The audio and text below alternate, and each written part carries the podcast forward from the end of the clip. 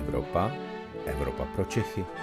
Pravidelný týdenní podcast deníku pro všechny, kteří se chtějí dozvědět něco o dění nejen v Evropské unii. Na úvod krátký přehled zpráv Evropy. Ve dvou spolkových zemích v Německu, v Bádensku, Württembersku a v Poríní Falci proběhly zemské volby. V obou zvítězily strany, které byly v minulých letech u moci, Bádensku zelení a v Poríní sociální demokraté. Křesťansko-demokratická unie skončila v obou zemích druhá. Vyvozovat z toho, že CDU v podzimních spolkových volbách v Německu nevyhraje, je při nejmenším předčasné. Kvůli vakcíně Sputnik V se fakticky rozpadla slovenská vláda, když strany Svoboda a Solidarita a za lidi si dali ultimátum, že šéf strany Obyčejní lidé Igor Matovič, který Sputnik z Moskvy tajně dovezl, už nemůže být nadále premiérem. Bez rebelujících stran nemá vláda v parlamentu většinu. Evropská komise dnes představí návrh očkovacích pasů, jež mají umožnit volné cestování po Evropské unii. V EU neregistrované vakcíny jako Sputnik V nebo čínský Sinopharm, kterými se očkuje v Maďarsku, se jako záruka neinfekčnosti počítat nebudou. Dobrý den, vítám vás u dalšího podcastu Evropa pro Čechy. Mé jméno je Luboš Palata, jsem evropským editorem deníku. Vítám tu kolegyni z Aeroaktivu, jeho šéf-reaktorku Anetu Zachovou. Dobrý den, Aneto. Dobrý den. Dnešní téma se tak trochu nabídlo samo a je to průběh očkování proti covidu v Evropě. Za poslední dny se toho stalo kolem této věci opravdu hodně. Pojďme začít například žhavou otázkou pozastavení očkování vakcínou AstraZeneca asi v polovině zemí Evropské unie. Co je to podle tebe, Aneto, za signál? Já myslím, že to je signál eh, takové velké opatrnosti eh, některých států vůči vakcíně AstraZeneca. Eh, bohužel téhle vakcíně si podařilo získat si u evropských států ne úplně dobrou reputaci. Začalo to už tím eh, začátkem, kdy vlastně některé státy se rozhodly nepodávat tuto vakcínu osobám starším 65 let, protože nebylo jisté, jestli je účinná nebo nikoli. Eh, pak ta data vlastně nakonec dokázala, že účinná je i u této skupiny obyvatel. A teď vlastně přišla ta další rána v tom, že eh, některé státy státy hlásily problémy, které se vyskytly u naočkovaných lidí a ty problémy se týkaly zejména krevních sraženin. Co je důležité říct je, že to byly opravdu jednotky případů. Když vlastně jsem sledovala vyjádření té společnosti AstraZeneca právě eh, k tomu, jak to tedy ehm, s tou vakcínou je, tak oni vlastně říkali, že eh, v Evropě už bylo naočkováno nějakých snad 17 milionů lidí. A z toho podle jejich dát se ty negativní nějaké účinky, právě třeba ty krevní sraženiny, objevily u 37 lidí, což je opravdu hrozně málo. Každopádně i tohle vzbudilo v některých těch státech obavy a pak už jsme vlastně sledovali ten dominový efekt, kdy prvně Dánsko nebo Norsko se rozhodli očkování tou vakcínou pozastavit a ostatní je následovali. Ono to je tak trošku logické, protože když zkrátka jeden stát vidí, že eh, ten druhý se rozhodl být opatrnější a počkat si třeba na nějaká další data, tak zkrátka i ten druhý stát má pak motivaci udělat něco podobného, aby náhodou se nezachoval nějakým způsobem špatně. Česká republika se nerozhodla to očkování pozastavit, um, takže dala vlastně i na to, co říká Evropská agentura pro léčivé přípravky, která stojí za tím, že ta AstraZeneca je bezpečná. Eh, zítra bychom měli eh, mít další podrobnosti o tom od Evropské lékové agentury a možná, že i zítra, až eh, agentura vydá nějaké další hodnocení té vakcíny, tak třeba i ty ostatní státy by se mohly rozhodnout, že se k tomu očkování AstraZeneca vrátí.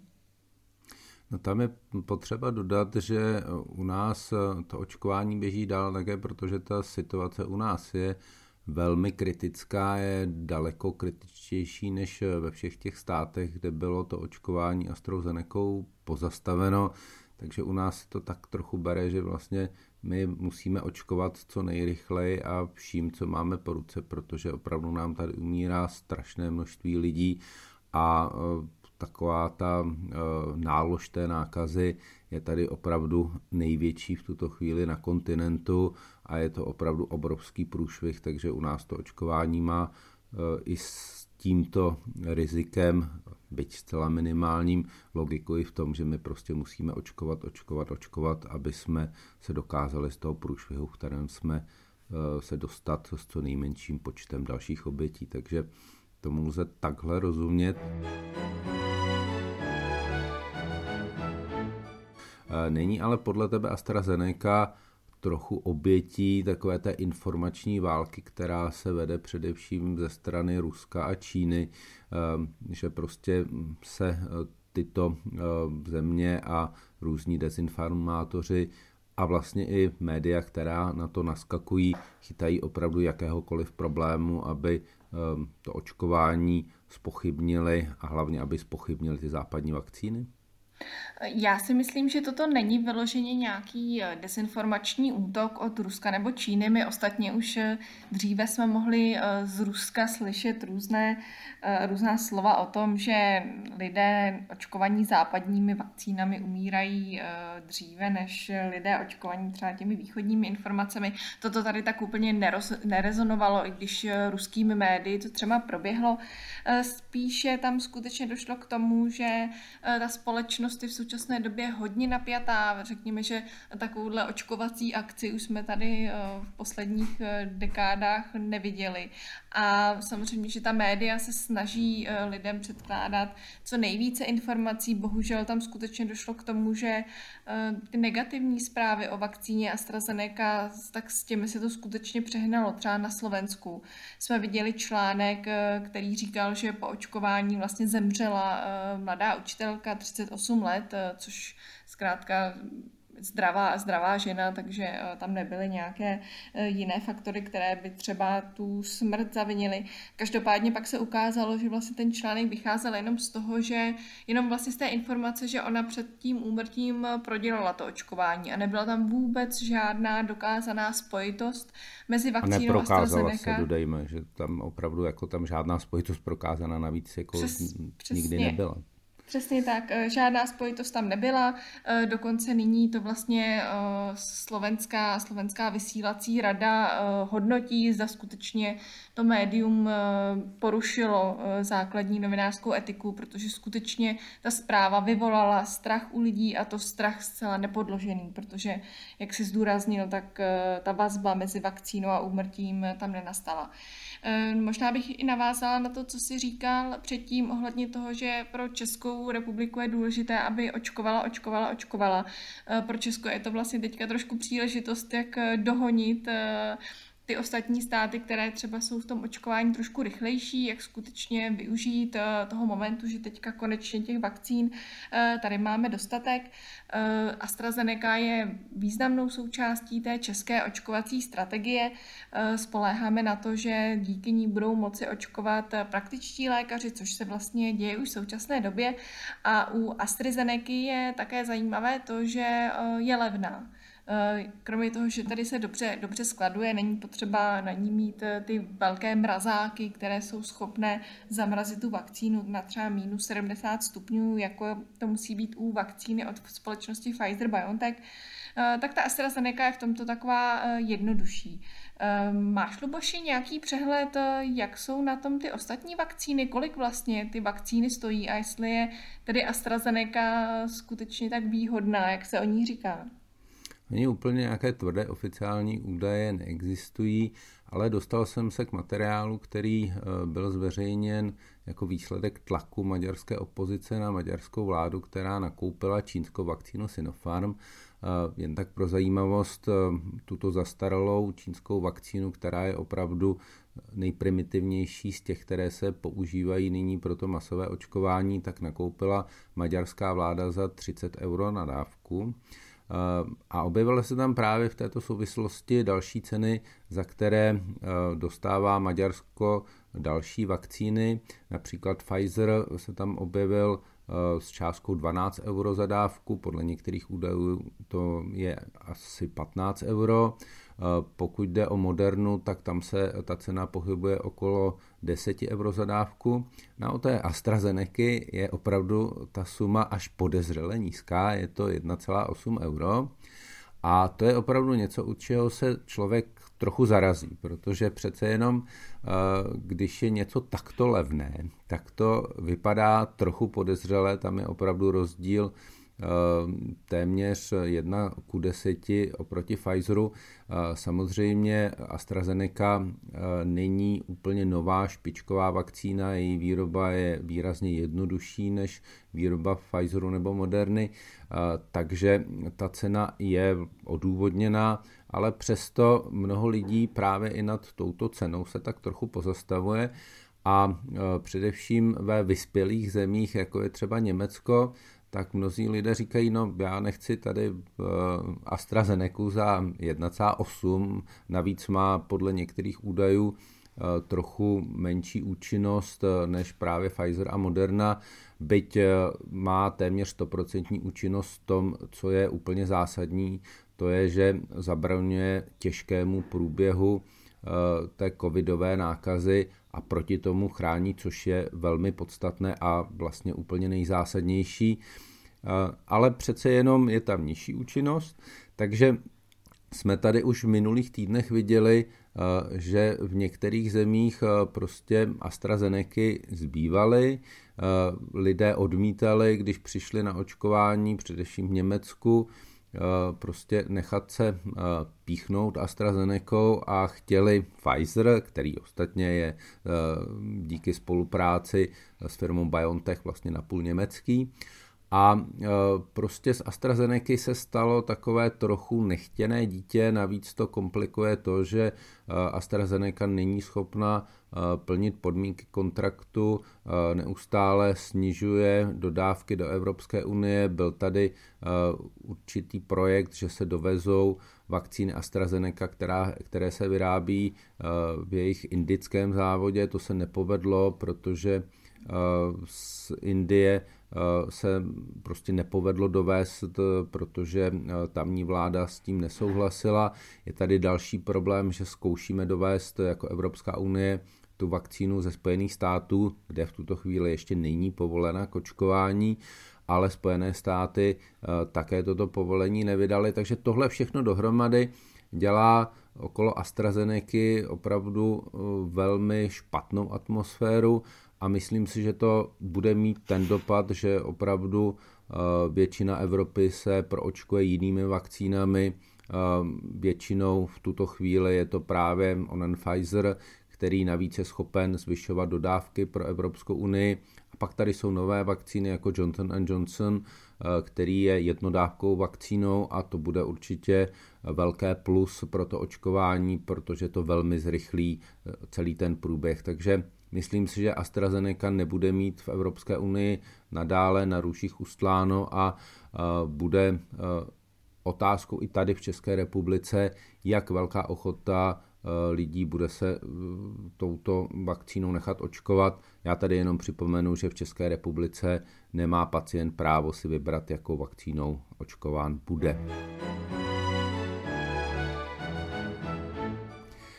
Je tady ještě okolo vakcín ale jedna kauza, která běží a to je eh, to, že některé státy Evropské unie v čele s Rakouskem a přidala se i Česká republika, Lotyšsko a Bulharsko a možná se přidají nějaké další země, eh, mají problém s tím, že se údajně vakcíny rozdělují v Evropské unii nerovnoměrně.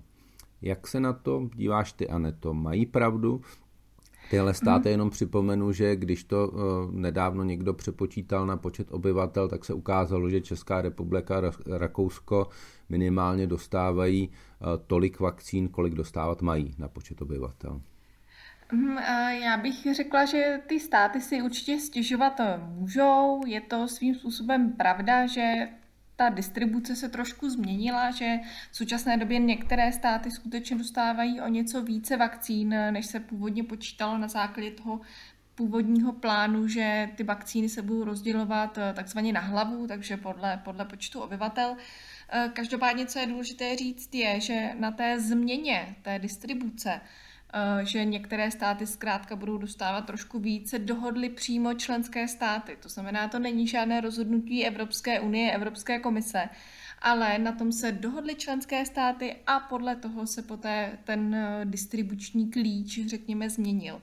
Eh, co je trošku paradoxní, je, že největším kritikem té změny je v současné době eh, rakouský kancléř Sebastian Kurz. A přitom i Rakousko bylo jednou z těch zemí, které tu změnu podpořilo, takže to je trošku taková paradoxní situace. Já si nejsem jistá, jak se k tomu stavilo Česko, každopádně nyní ta česká pozice je taková, že bychom se tady měli vrátit k tomu distribučnímu klíči, který se opírá o to, kolik má každá země obyvatel a z té včerejší schůzky uh, Andreje Babiše se Sebastianem Kurcem a dalšími uh, některými premiéry, premiéry členských států vyplývá, že budou chtít po Evropské komisi, respektive po předsedkyni komisi Ursula von der Leyenové, aby se zkrátka Evropa vrátila zpátky. Ehm, záleží, jak se k tomu postaví ostatní členské státy. Ostatně jako všechno, i toto je otázka nějaké vzájemné dohody, ehm, nějakého kompromisu, takže uvidíme, jestli České republice nakonec podaří to, tu, zkrátka ten distribuční klíč nastavit podle, podle našich priorit. Ale opět zdůrazňuji, na tomto se rozhodly samotné členské státy, takže Evropské komisi tady nemáme v podstatě co vyčítat. Oni tam jsou mezi nimi státy, které si naobjednali výrazně více vakcín, než eh, kolik eh, potřebují na počet obyvatel. A to je jeden z důvodů, proč třeba některé dodávky mají rychleji. Pak je tam samozřejmě otázka, jaké vakcíny si kdo objednal, takže tohle všechno jsou věci, které v tom hrají roli.